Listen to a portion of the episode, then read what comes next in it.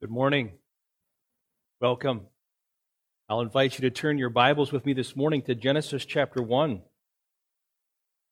And I'll ask you to stand one more time.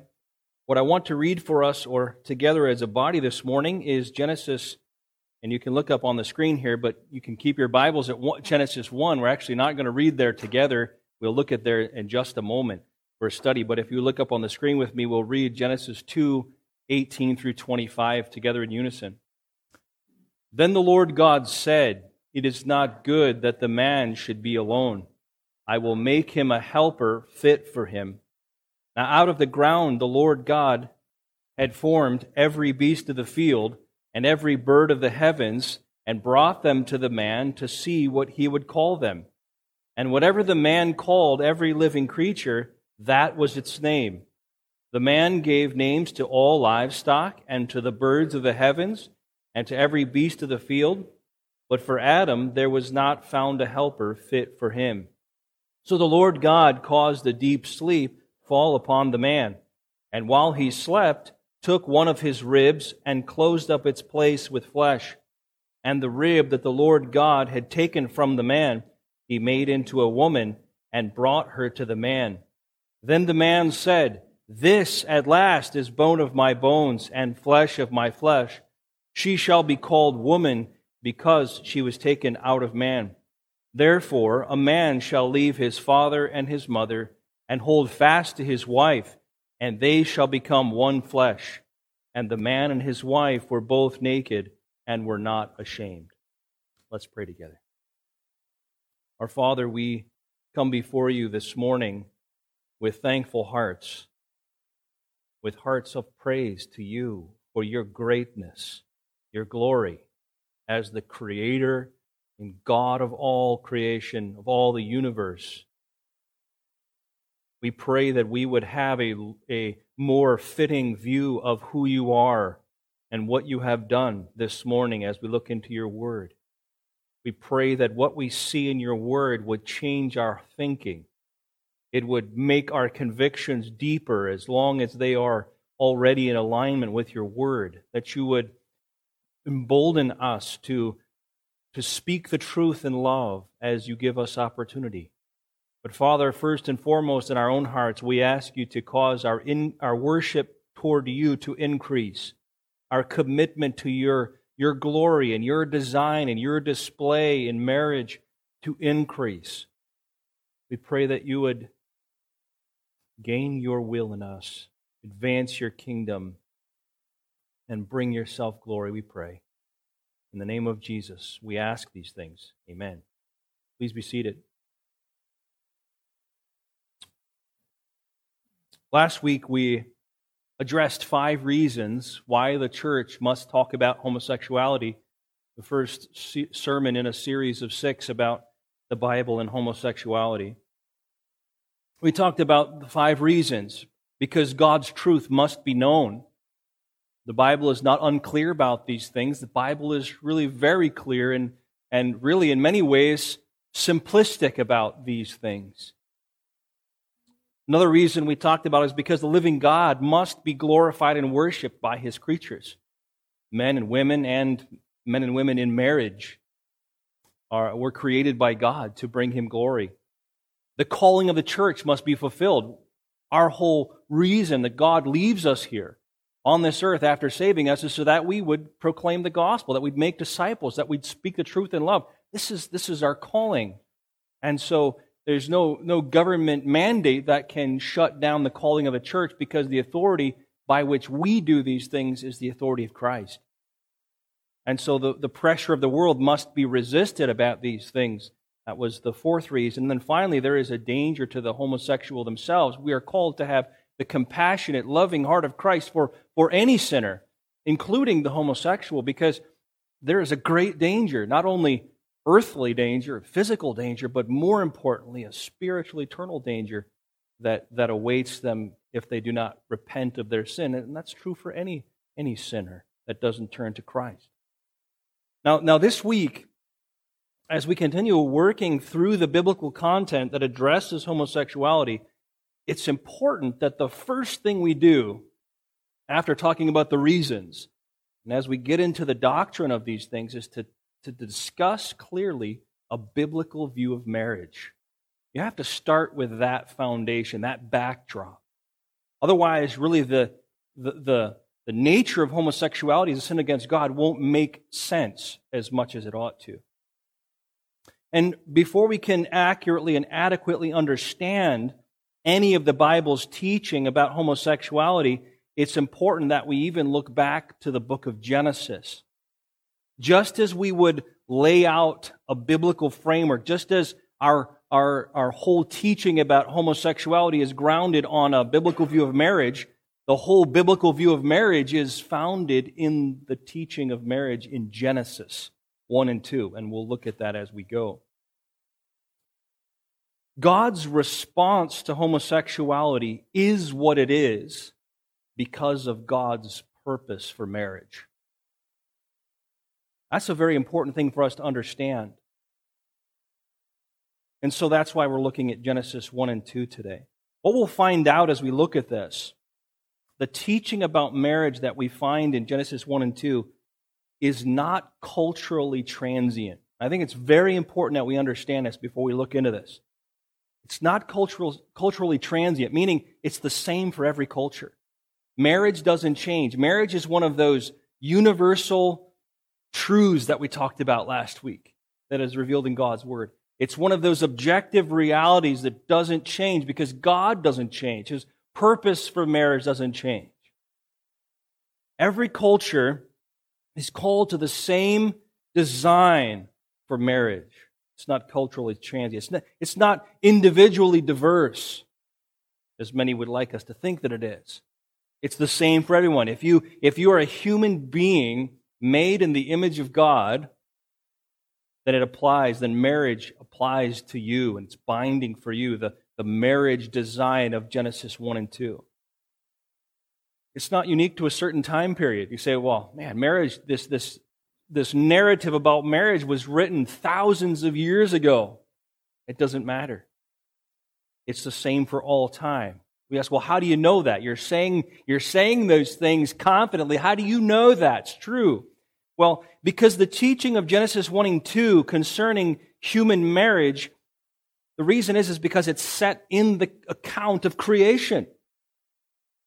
It's part of the account of God's creation of man and woman we could call it a pre-culture thing. It's, it's pre-culture, if you will. And therefore, it's universally applicable to every culture in the human race. The teaching about marriage in Genesis 1 and 2 is set in the creation account. It's universally, unchangingly, unequivocally binding to all humanity in its application. Wherever the human race exists, Genesis 1 and 2 teaching about marriage is applicable and binding. And the other way we know this is because all the other writers of Scripture that refer to marriage, they often refer back to Moses writing about marriage. You'll see Jesus do this. You'll see Paul do this. They don't, they don't alter anything. They quote right from Genesis and say, this is God's design for marriage. It doesn't change. Thousands of years later, these writers say the same thing about marriage that Moses wrote. So, whatever Genesis 1 and 2 says about marriage is God's objective, universal truth about marriage. And so, therefore, then, whatever violates or whatever seeks to redefine marriage as revealed in Genesis 1 and 2 is an affront to God's holy design of marriage and the purposes of God in marriage. And so it's an offense to God Himself. So let's look at the design of marriage today from Genesis 1 and 2, and, and the things that I've been saying hopefully will become more clear to you. The main idea that I want you to see from the text today is simply this. We must submit ourselves to God's unchanging truth about marriage, the definitions of marriage as it is revealed in the Bible. Now, why? And there's two points today that we will see in your outline, in your bulletin. Number one, God Himself has designed marriage. God Himself has designed marriage. The first part of this that I want you to see in, in our scriptures today is that the participants of marriage are God's design. It's, it's God's design. We have to begin, when we think about our worldview, when we think about marriage, we have to begin with Genesis 1 1. That is, that is the foundation of our biblical worldview. What does Genesis 1 1 say? In the beginning, what? God. Don't let the familiarity of that verse escape you when it comes to these matters of universal truth. Before any of us existed, there was God, the eternal, uncreated creator, the omnipotent, all powerful, all knowing, everywhere present King of the universe. And then he created all things, right? And so therefore, he owns all things. This eternal, sovereign, holy God said, let there be. And there was everything. That matters about everything in life, right? That makes a big difference. It's, we, we ask the question, well, who is God? Is he such an arrogant being that he would demand all of us to live a certain way? Well, who is he? He is the creator. He's the eternal king. He gets to be that. There wasn't a vote, right? When he created, let's make him God. He just is because he's eternal. He's never had a beginning, never have an end. He just is. And everything else in him lives and moves and has their being. So that means he's king. All authority belongs to him. That means we belong to him and are to live under his holy reign with everything.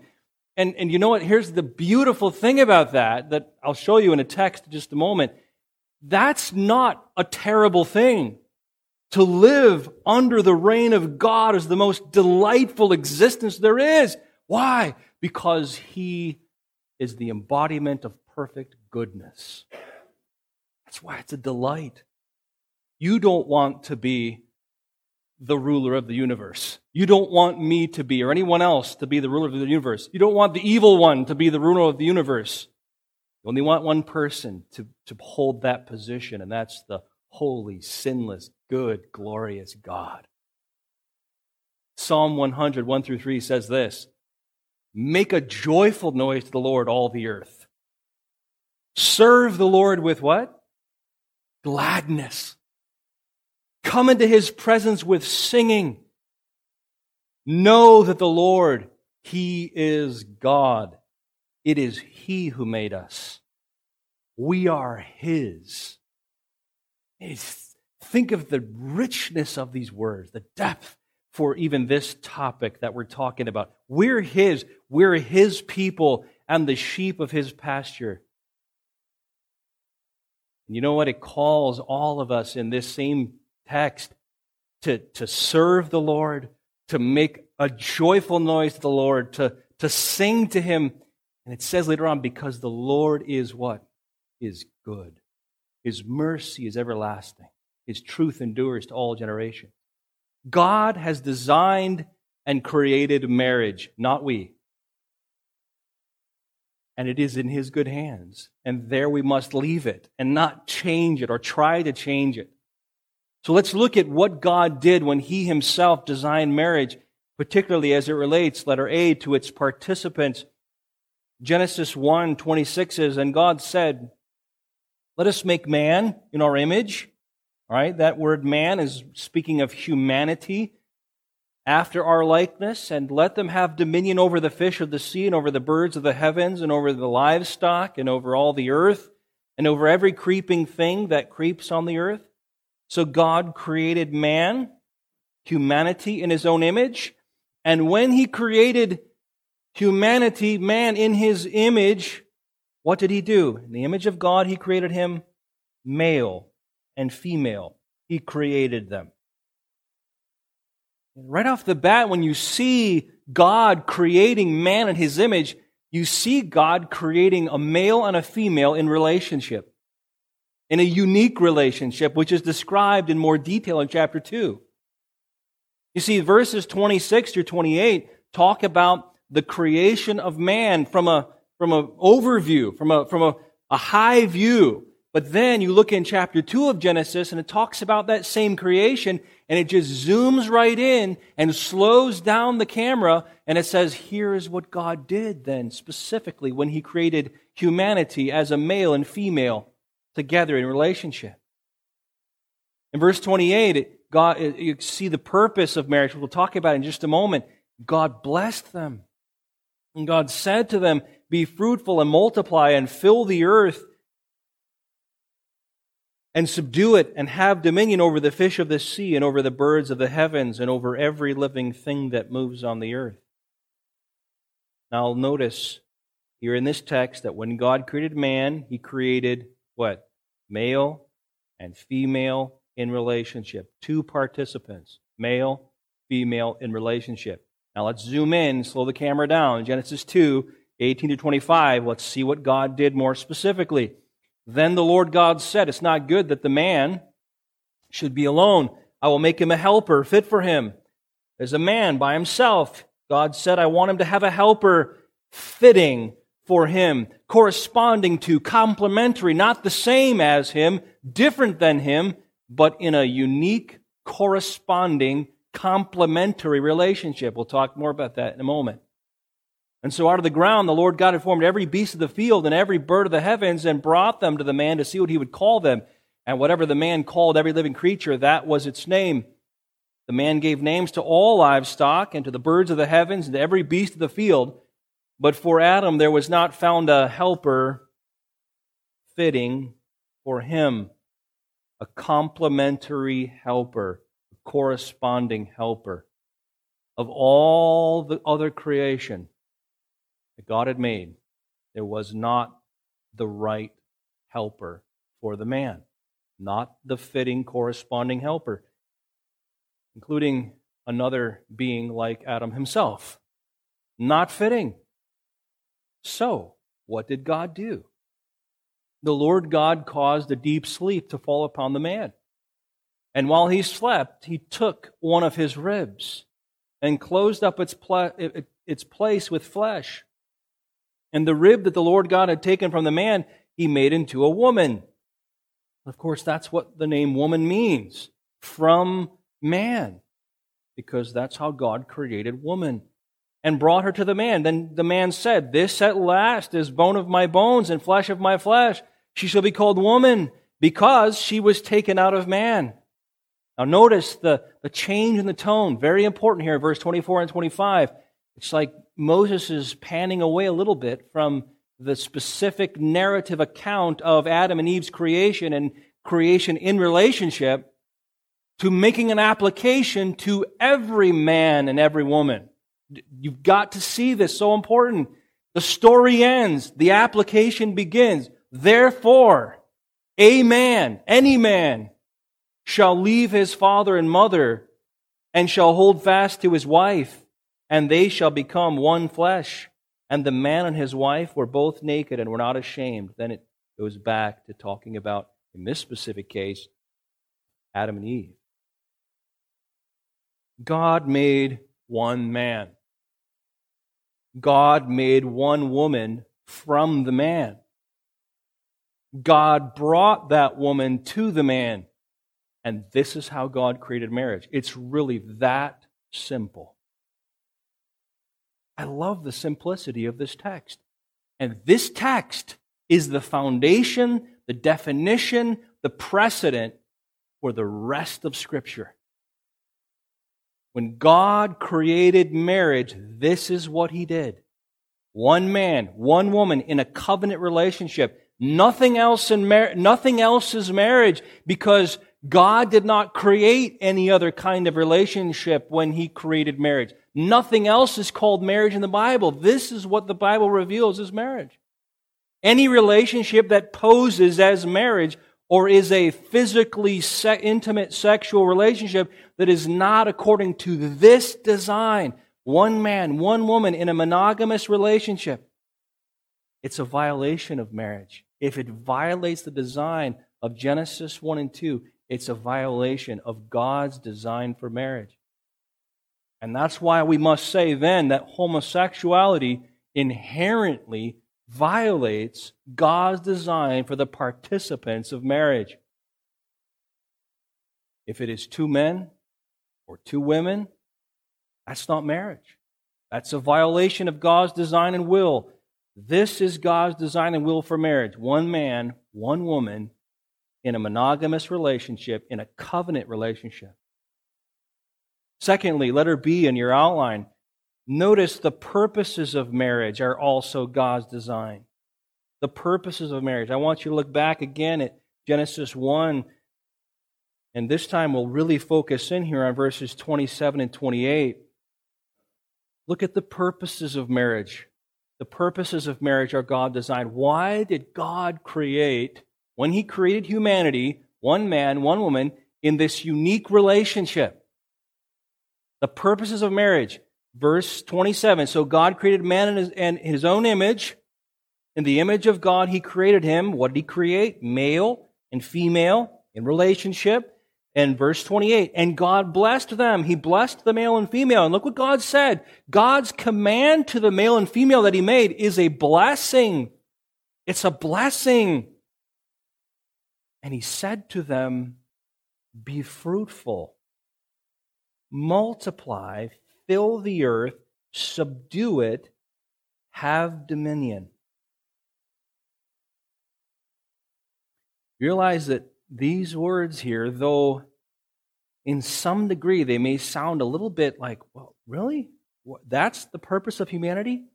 Yes, that is the purpose of humanity. Think about those words be fruitful, multiply, fill the earth, subdue it, have dominion. What, what is God after here?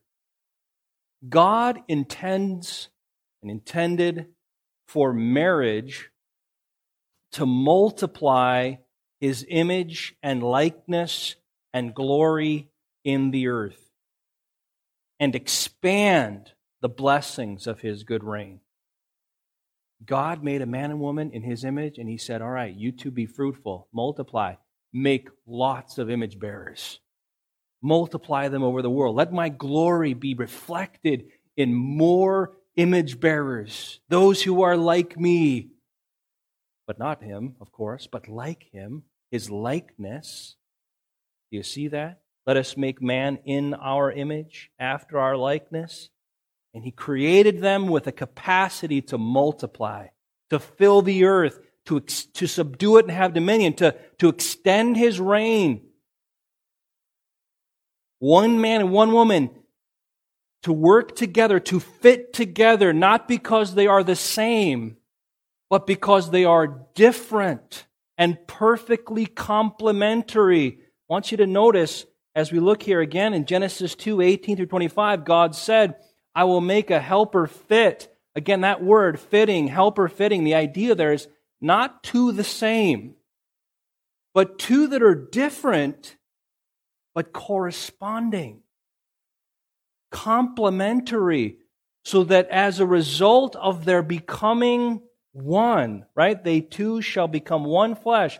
As a result of their becoming one, because of their uniquenesses, because of their complementary nature, they can multiply and fulfill God's purposes. And it's through that complementary oneness, particularly in a physical sense, that children, more of God's image bearers, come into the world. It's a beautiful thing that God has done. It is through that complementary oneness between one man and one woman fitting together in that oneness in a spiritual sense that children are brought up and nurtured in the ways of the Lord. And they learn to enjoy God's love and God's reign so that they desire to expand the blessings of God's good reign over the world. This, this, is, this is one of the most blessed reasons that God created marriage for two people correspondingly different to become one and bring more of God's image bearers in the world. You know that's your calling, husband and wife, if God enables you to do that? Right? That's that's a joy, that's a blessing. Isn't it amazingly clear how God designed marriage to be to be a perfect fulfillment of his, of his purposes? Absolutely, right? This, this is the, this is the, the, the nature of marriage in God's creation. But here's the thing homosexuality inherently violates both God's design and purposes for marriage. Not one homosexual couple can enjoy a complementary oneness on every level, every relational level, as God has purposed for a marriage. A homosexual couple cannot be fruitful and multiply, right? By bringing into the world more children, more of God's image bearers. And that's impossible. A homosexual couple cannot bring up children in the nurture and instruction of the Lord so that those children may reproduce what their parents are doing and extend the blessings of God's reign in the earth.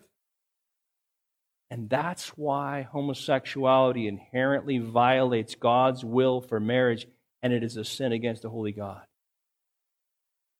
So, homosexuality clearly violates God's design or uh, for the for the for the participants of marriage and for the purposes of marriage. It is impossible for a homosexual couple to fulfill God's purposes for marriage. Therefore, it's not marriage. Thirdly, let us see the duration of marriage is God's design. I want you to look at Matthew 19, 3 through 6. The duration of marriage is God's design. And this is one of those situations where we see Jesus referring to the Genesis account.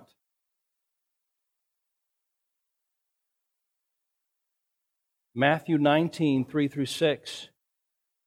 The Pharisees came up to him and tested him by asking, Is it lawful to divorce one's wife for any cause? Can we just divorce whenever we want to? And that, that's what the culture was doing in Jesus' day, like, like ours. Ours is not so much removed from that. Mean, there were things written down in, in, in, uh, in historic accounts where a man could divorce his wife for burning dinner.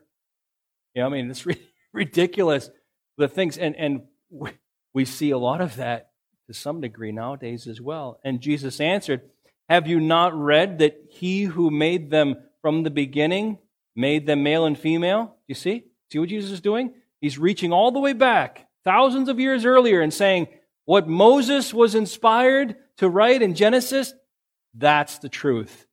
Haven't you read? Don't you know the truth? Don't, this is, this is the reality about marriage. That God created them from the beginning. He made them male and female. And he said, therefore a man shall leave his father and his mother and hold fast to his wife and the two shall become one flesh. So they are no longer two, but one flesh. What therefore God has joined together, let not man separate. You see what Jesus did? He drew upon the, the, the creation account in Genesis, and then he makes an application. See, when we read in Genesis that the two shall become one flesh, what we're talking about there is that two different people become one new entity. It's an amazing thing, marriage.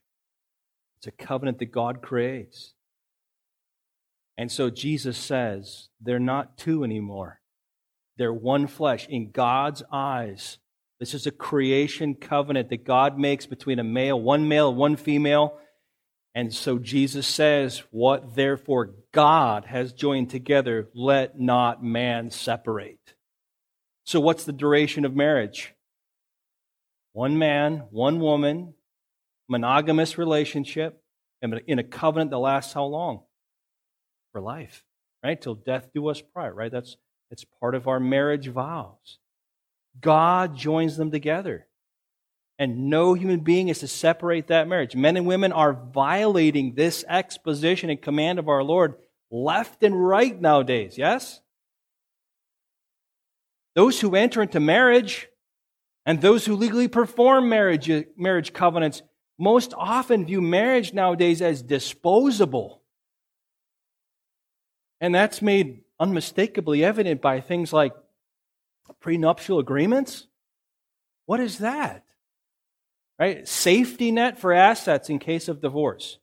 It's like you're going into it ready to bail out. and still keep your stuff. Right? Wow. Or uh, no fault divorce, right? Is marriage so cheap that the reason for divorce doesn't even matter anymore? No fault divorce. The way men and women don't even bother to get married before they begin to live together or behave like married couples, at least on a physical level, that, that indicates that marriage is take it or leave it, disposable. And you know, the, the homosexual community has absolutely no regard for God's design for marriage, let alone his commanded duration for marriage, dear ones. So many men and women have entered into a legitimate marriage, one man with one woman, only to break that covenant to pursue a homosexual relationship. I bet all of you have, have heard of something like that. And while pursuing their homosexual desires, they often go from partner to partner to partner. Let me share with you again some heartbreaking statistics from multiple sources. Multiple sources have shown that homosexuals have an average of eight partners every year. That's an average. 43% of white male homosexuals have had sex with 500 or more partners over their lifetime. 500. 28% have been with 1,000 or more partners over their lifetime. 79% said that, that half of their partners, more than half of their partners, were complete strangers. Less than 2% said they have a monogamous relationship compared to 80, 83% of homosexuals who do not. How repulsive must this be to God, calling this marriage? Governments mandating that it be called marriage. So, whether it is one man and one woman who treat the marriage covenant like a wishbone or a homosexual lifestyle, both are violating God's command, design, and duration for marriage. You can see here that the, the participants of marriage are God's design one man, one woman in a relationship, monogamous relationship. You see, you see the um, you see the purpose of marriage that God created us to be fruitful and multiply. You see also the duration of marriage. And number four, letter D, the parameters of marriage are God's design. The parameters. I want you to look back then again at Genesis chapter 2, verses 24 and 25. The parameters, God puts some protective boundaries around this relationship. Let's start in verse 23 again. We get the Genesis account, then the man said, This is bone of my bones and flesh of my flesh. She shall be called woman because she was taken out of man. And it's applied here. Therefore, a man shall leave his father and his mother and hold fast to his wife, and they shall become one flesh. Two complementary beings becoming one new being in God's eyes. They fit together perfectly, being different. They fit together to become one. And the man and his wife were both naked and were not ashamed. There is the, the example of their oneness. They were naked and shameless. Moses is, like I said, moving slightly away from talking about Adam and Eve to talking about any man and wife. Therefore, a man shall leave his father and mother. And these words show a clear application of the creation account of marriage to the entire human race without exception. That's how we know this isn't just talking about Adam and Eve, it's talking about every human being who enters into marriage. Because this is God's creation, this is God's design, this is God's purpose and God's will for marriage in the human race. That's why 24, verse 24, must happen. This is God's design for marriage. Genesis 1 through 2, 23. And therefore, a man shall leave his father and mother, hold fast to his wife, and they will become one. This is why this must happen, because God designed it this way.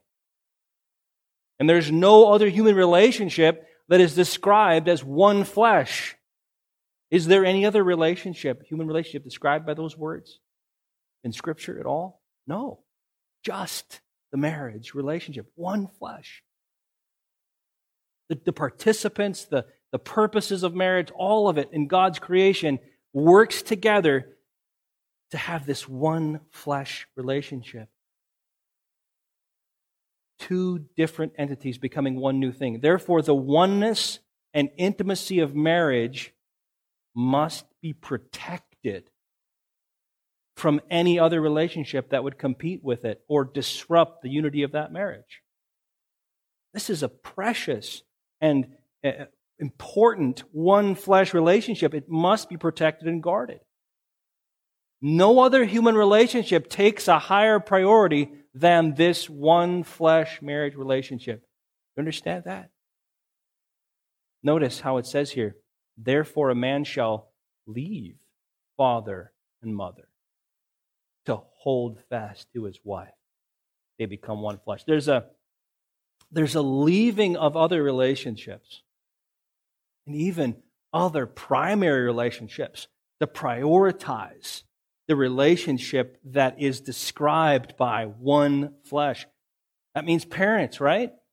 Yes, parents take a second seat to that one flesh relationship. What about children? Yes, children are to take a second priority to this one flesh relationship. That's probably the more difficult one to do. To keep in the right priority. Friends, coworkers, buddies, girls, right? They all become secondary to this one flesh relationship. And anyone who has ever had any experience with marriage understands it's so easy for other relationships to compete with your marriage relationship, and therefore that priority of the marriage relationship must be actively guarded and nurtured. One flesh, one in every relational level. It's so easy to let things compete with that.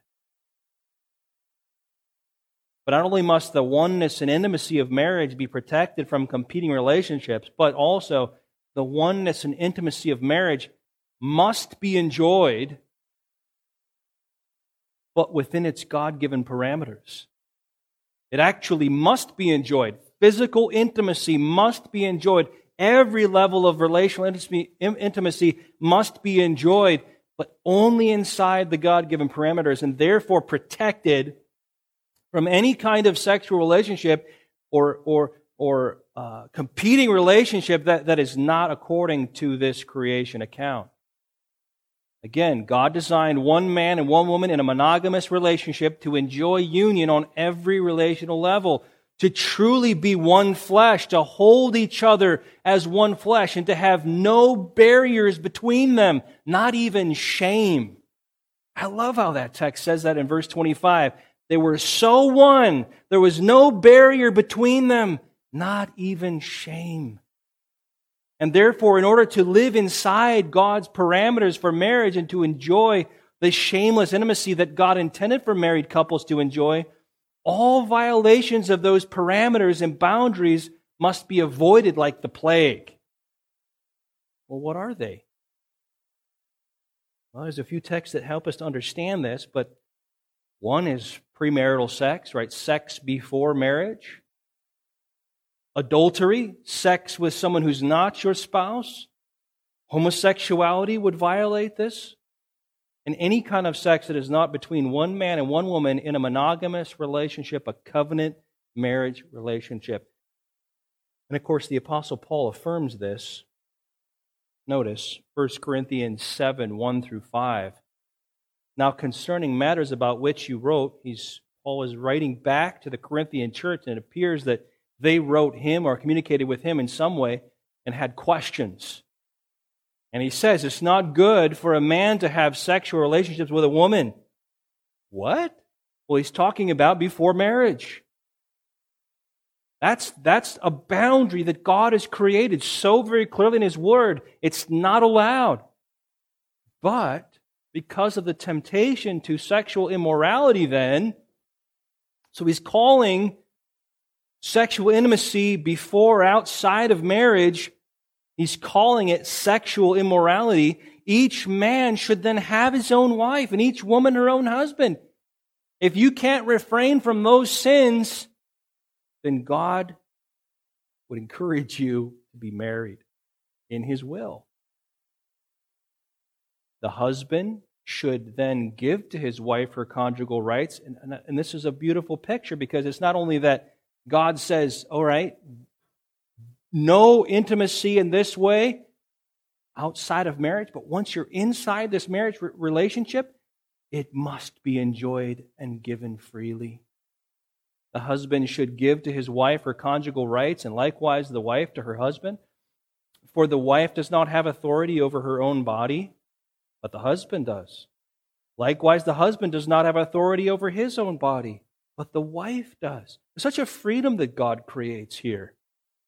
And it's protective. Do not deprive one another, except perhaps by agreement for a limited time, that you may devote yourselves to prayer. But then let them come together again, so that Satan may not tempt you because of your lack of self control. This text is so abundantly clear. Right? Marriage is designed not only to fulfill God's purposes positively, but also to be a protection against sexual immorality. And so that husbands and wives can fulfill God's good plan for their marriage. And then that's why Paul says what he says in 1 Corinthians 6 Don't be deceived. Neither the sexually immoral, nor idolaters, nor adulterers, nor men who practice homosexuality, nor thieves, nor the greedy, nor drunkards, nor revilers, nor swindlers will inherit the kingdom of God.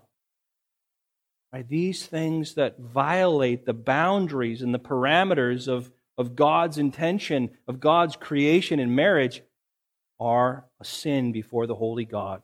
That means homosexuality also violates God's parameters for marriage. That's why we call homosexual, that's why God calls in His Word homosexuality a sin. So, first, understand the participants of marriage are God's design one man, one woman. The purposes of God's design are his creation be fruitful, multiply, fill the earth, have dominion. The duration of marriage or life and the parameters of marriage. Only sexual intimacy to be enjoyed inside marriage. And here's the thing homosexuality violates all four of those parts of God's design for marriage. And that's why it's a sin against God. Does that make sense? It's very important for us to understand this. Now, there is another profound reason why we must submit ourselves to God's unchanging truth about marriage revealed in the Bible. There's another reason, one more I want to talk about this morning. And, and why, why homosexuality is then a sin against our holy God. Number two, God has displayed himself in marriage. God has displayed himself in marriage. Why do we exist? we exist to glorify God and to enjoy Him forever, right? We, we know that from different confessions of the faith, but the scripture also teaches that. Matthew 6 9. That's what we pray. Our Father in heaven, what? Hallowed be your name. That's, that's, that's the substance of our prayers. That's the priority of prayer. God, exalt yourself in my life. Do what you will to exalt yourself. Advance your kingdom so that you're glorified. Let your will be done so that you're glorified. Give me what I need today to live in such a way that it's glorifying to you. Everything about the Lord's Prayer points and facilitates that first request. Hallowed be your name. Honored be your name. Exalted be your name. Romans 11:36 From him, through him and to him are all things to him be the glory. 1 Corinthians 10:31 Whether you eat or drink or whatever you do, do all to the glory of God. This is the reasons for this is the reason for our existence ultimately. And so all of life and all of the gifts of God are, are not ultimately about us and our enjoyment, but ultimately for the display of the greatness and the goodness of God. And whether we believe it initially or not, it's absolutely true. That display, the display of the goodness and greatness of God, is our greatest joy. It is our greatest satisfaction and delight. Everything that God gives us in life, life itself, is ultimately for God in His glory.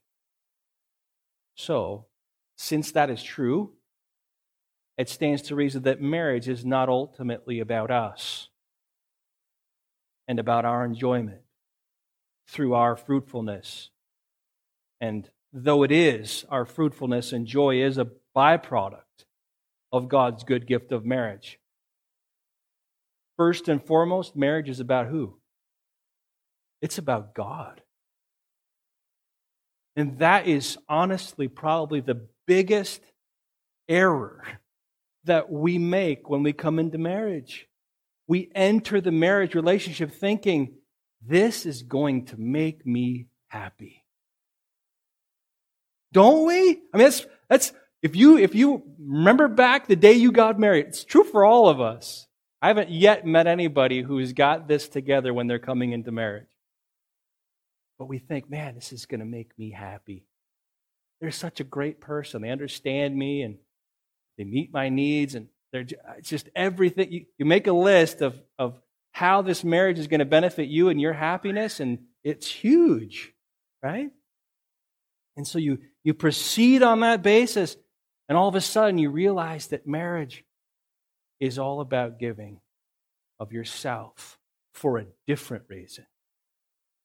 Well, we should, we must realize that, otherwise, our marriages are going to be a wreck, right? Because they require everything from us. First and foremost, marriage is about God. Marriage was designed, listen, marriage was designed for the display of the greatness and the goodness of God. That's the whole point you see back in Genesis 1. God said, Let us make man in our image. What did he make? Man and woman in this relationship. It's about God's image. It's about God's glory. It's about God's likeness being extended and glorified and enjoyed in the earth.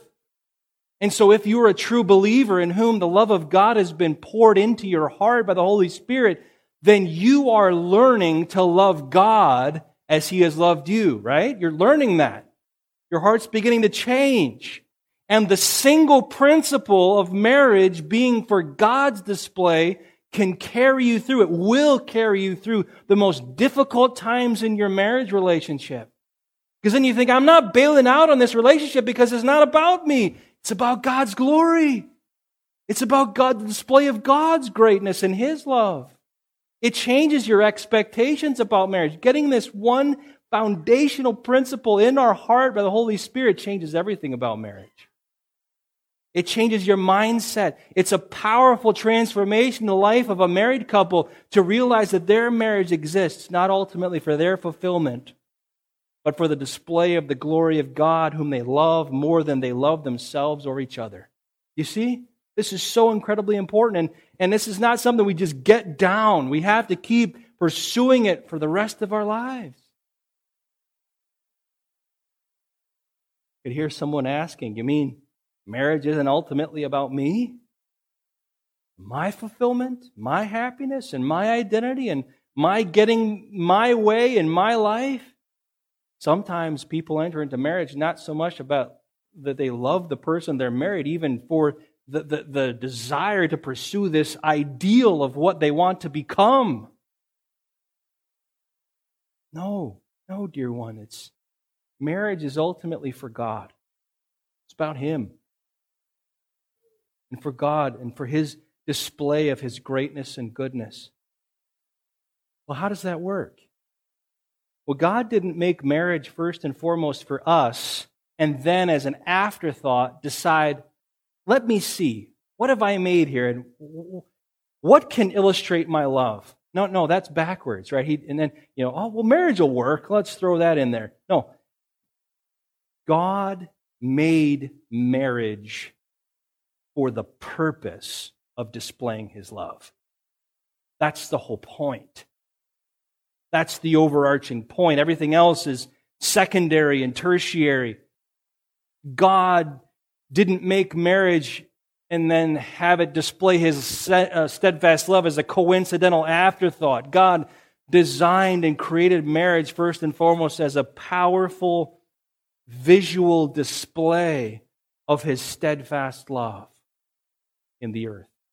And then, secondarily, for our fruitfulness and joy. God designed and created marriage so that other men and women and boys and girls and our children could look at our marriages and see the steadfast love of God. That's the point of it. There's nothing better that communicates it than that marriage relationship. It's a powerful picture of the love of God for his people. Let me show you what I mean from two different texts. Letter A God's steadfast love for his people is displayed in marriage. Look at this Hosea text, Hosea 2 14 through 20. And I know you ladies are studying this text. Wow, what a picture of God's steadfast love. You know how, how Israel's been, right, through this, through this Old Testament narrative? God has just unleashed his goodness on them and blessed them and called them out of all the nations of the earth. And, and they just keep wandering away after false gods and all manner of sin, just like we do. And look what God says. It's, it's astounding. He says, Therefore, behold, I will allure her. He's talking about himself and Israel. I will allure her and bring her into the wilderness and speak tenderly to her. And there I will give her her vineyards and make the valley of Achor a door of hope. And there she shall answer, as in the days of her youth, as at the time when she came out of the land of Egypt. Do you see what God's saying there? It's very interesting. It's kind of like the way we talk. It's like, man, I want to have a relationship with her again like when we were dating. It's a little different. I, I don't want to be trite in anything I'm saying here, but that's what God is saying is just when I brought her out, just when I married her to myself, she's going to talk like that again toward me. And in that day, declares the Lord, you will call me my husband. And no longer will you call me my Baal, right? God was, Israel was pretending to worship God in idolatrous ways. And he says, I will remove the names of the Baals from her mouth, and they shall be remembered by name no more.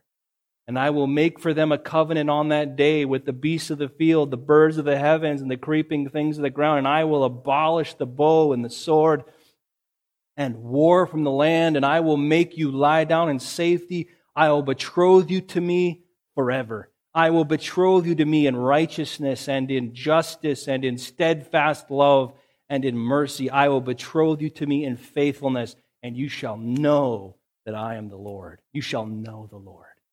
Isn't that beautiful? That's how God talks about his people. And what is he using to illustrate his, his steadfast love? Marriage. He's talking in marriage language. That's what mar- this is what marriage is about to show the steadfast love of God. What does that word steadfast mean? It, it keeps going, it doesn't give up, it, it's promised and it's never withdrawn, it, it fights through the worst of it. That's the way God has been with his people all through redemptive history, has he not? He keeps winning his people, he keeps wooing his people. That's what we see here. We see the Lord choosing these people from the nations of the earth. We see him pursuing these people, even in their sin. We see him wooing them by his word and away from other gods. Isn't that what God does for us? Look at that, verse 14. I will allure her. God is pulling us to himself. I will, and I will speak tenderly to her. God is, he doesn't have to do this. he doesn't owe us this, and yet he takes the time and, and put, he, his energy cannot be drained, but I want to say he puts all this effort into wooing us away from our false gods. Oh, we do not deserve this. We do not deserve this. He, he makes a covenant with us. You will call me my husband. I will remove the names of your false gods from your mouth. You're not even going to remember them anymore because of my steadfast love for you. I will make a covenant with you. He provides for them. He protects his people in love. He removes the threats of, of war from the land. He makes us lie down in safety. He's promising righteousness and justice and steadfast love and mercy and faithfulness and intimacy. Clearly, here, biblical marriage is used by God as an illustration of his steadfast love for his people. It becomes a living display of God's love wherever biblical marriage is enjoyed. That's the goal. That's the purpose of it. That's the point. And the Apostle Paul takes that truth one step farther in the New Testament. You know, Ephesians 5, right? Letter B, Christ's love for his church is displayed in marriage. Ephesians 5:22. Wives, submit to your own husbands as to the Lord, for the husband is the head of the wife, even as Christ is the head of the church, his body, and he himself its savior. No, as the church submits to Christ, so also wives should submit to everything, in everything, to their own husbands.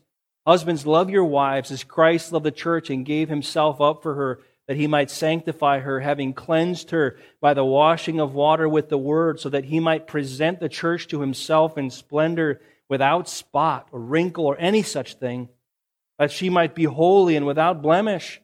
For no one ever yet hated his own flesh, but nourishes and cherishes it, just as Christ does the church, because we are members of his body. Therefore, a man shall leave. That sounds familiar, doesn't it? There we see it again. Paul's reaching all the way back to Genesis. It, it, it's, it's not limited to any culture. It's timeless. It's universal. Man shall leave his father and mother and hold fast to his wife, and the two shall become one flesh. This mystery is profound, and I am saying that it refers to Christ and the church. However, let each one of you love his wife as he loves himself, and let the wife see that she respects her husband. Notice that every command in this text, commands to the wives or commands to the husband, they're all rooted. They're all rooted in this greater reality of the relationship between Christ and the church. Have you noticed that? They're all rooted in that greater reality. Verse 22 Wives, submit to your own husbands, the head. Why? Why? Why should we do that? Verse 23 and 24. Because that submission, that's why we have the little word for, submit. Why? Because the husband is the head of the church, even as Christ is the head of the church. The husband is the head of the wife, even as Christ is the head of the church. That's the why. The submission and headship displays the headship and salvation of Christ to his church and the submission of the church to Christ. That's why. That's the reason wives can continue to submit even when it's extremely difficult because they think, I love my Savior. I don't like my husband right now, but I love my Savior. And I want to show all of my family, my children, my church, my world, the kind of relationship that exists between Jesus and his church. That's why I do this.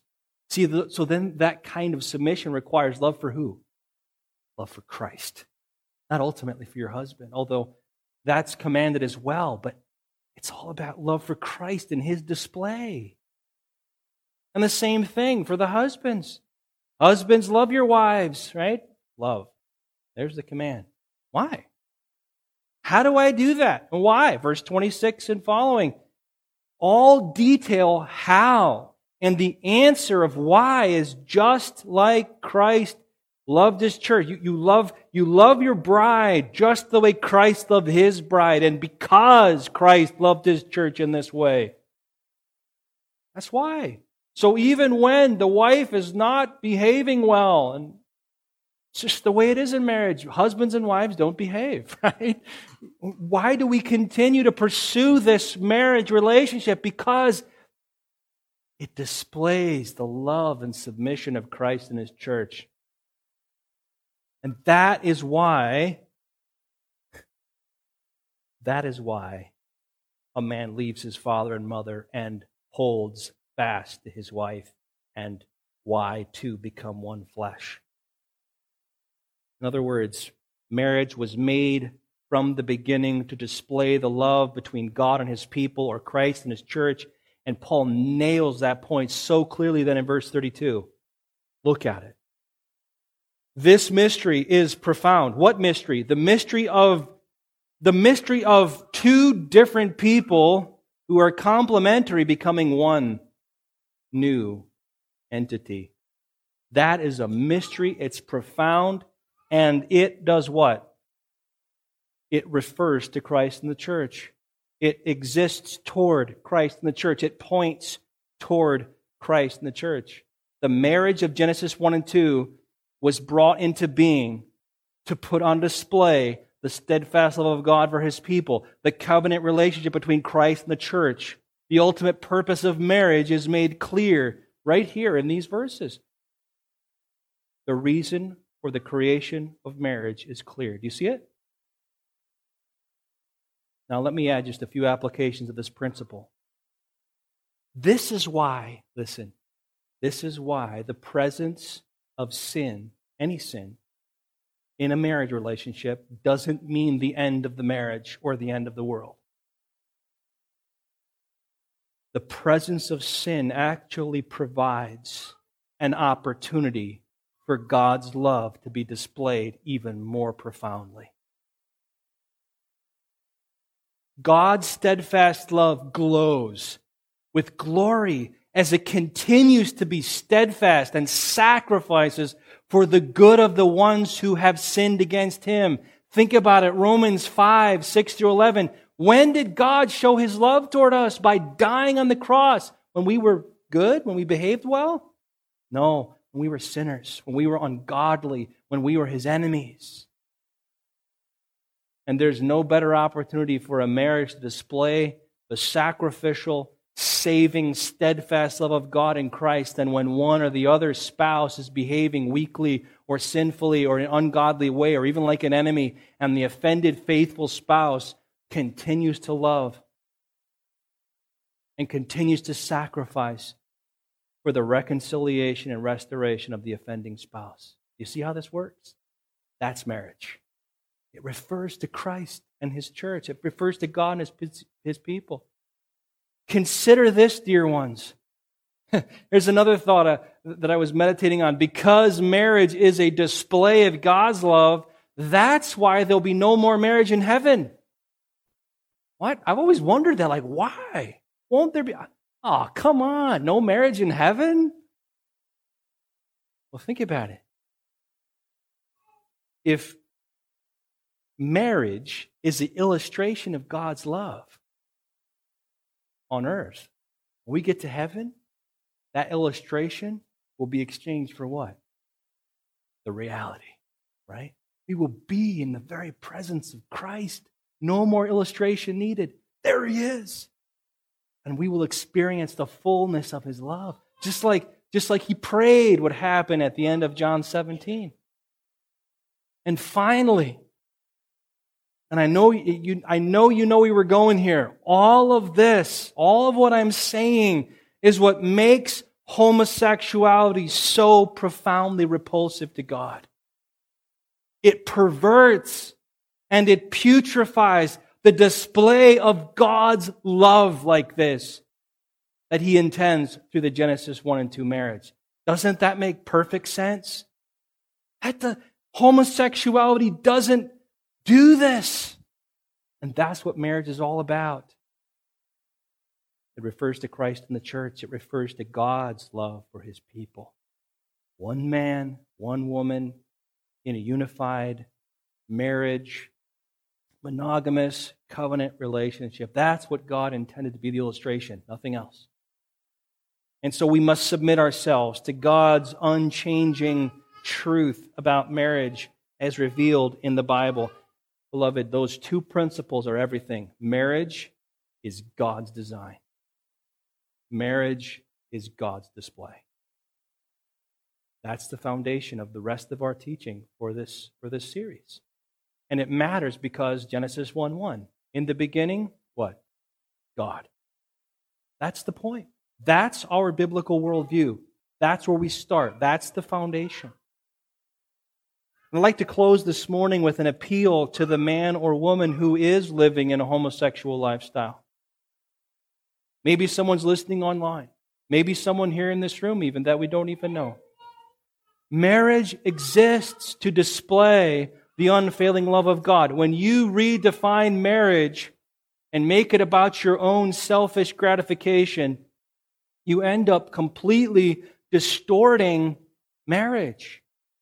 You actually end up disappointing yourself, even, and destroying the display of God's love that He intends for marriage. More importantly, you are sinning against God when you do not submit yourself to God's unchanging truth about marriage. And you're rebelling against God's design for marriage and rejecting God's intended display through marriage. And you know what? That's sin. And it's worthy of God's eternal judgment.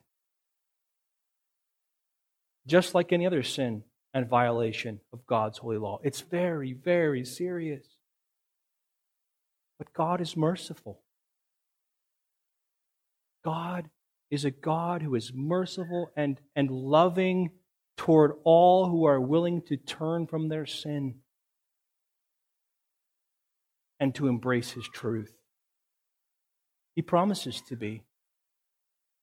The very steadfast love of God that is displayed through the design of marriage can become your refuge and your place of rejoicing. It isn't marriage you need. As a person struggling with homosexuality, it isn't marriage that is your Savior. It isn't heterosexual marriage, even, that is your Savior. That's not going to satisfy. And it certainly won't satisfy the wrath of God against your sin. Only the love of God can do that. In love, God sent his son Jesus to take the guilt of your sins and the full measure of your punishment of, of your punishment upon himself and give you his righteousness so that you could stand guiltlessly and joyfully in God's presence and experience his love forever. And that's why Jesus died on the cross and lived an obedient life to God's law and rose again from the dead. He did that to make sinners like you and like me holy and pleasing to God. You can experience God's saving and loyal love today if you will turn from your sin, even homosexuality. He saves people from that all the time. And trust in Jesus and what he did for you to make you God's child.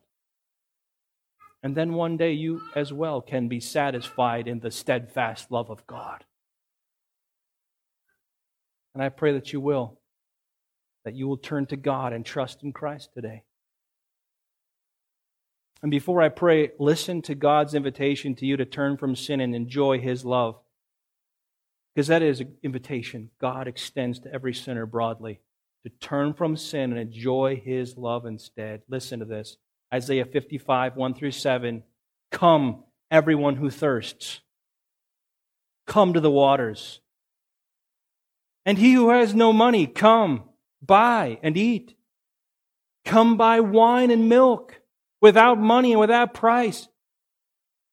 Why do you spend your money for that which is not bread and your labor for that which does not satisfy? Listen diligently to me and eat what is good and delight yourself in rich fruit, food. Incline your ear and come to me. Hear that your soul may live, and I will make with you an everlasting covenant, my steadfast, sure love. Seek the Lord while he may be found. Call upon him while he is near. Let the wicked forsake his way and the unrighteous man his thoughts. Let him return to the Lord, that he may have compassion on him, and to our God, for he will abundantly pardon. What a glorious invitation that is. Let's stand together and we'll pray. Our Father, we look at the words of this invitation and we, we, we come We come, we keep coming.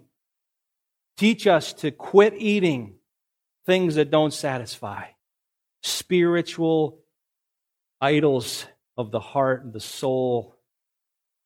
Father, only you satisfy, only knowing you and your love through Christ. May we all take to heart these words that we would turn from idolatry, idolat, idolat, making, making an idol out of marriage, misusing it, mishandling it the way that we feel it should be in order to gratify ourselves. Father, we all do this in some way. Father, help us to see marriage for your design and your display. And know that you will satisfy us. You will satisfy us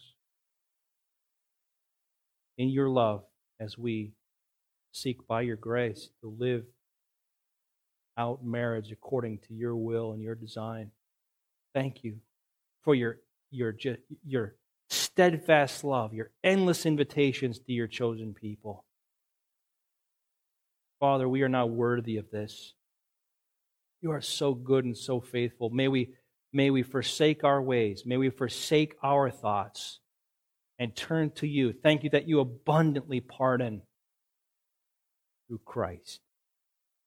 I pray that the one who has not yet come to Christ would come today and find this salvation in Jesus and be satisfied. I pray for the one, whoever may be listening today, that is struggling with homosexual attraction and Father, I pray that you would grip their heart and help them to know that your love satisfies. The things of earth break. The things of earth are corrupted. The things of earth grow dim, but you do not. And you can love and cleanse and renew and restore any sinner who trusts in you. Thank you, Father. You are so kind. You are glorious. We pray all of this in the name of Jesus, your Son. Amen.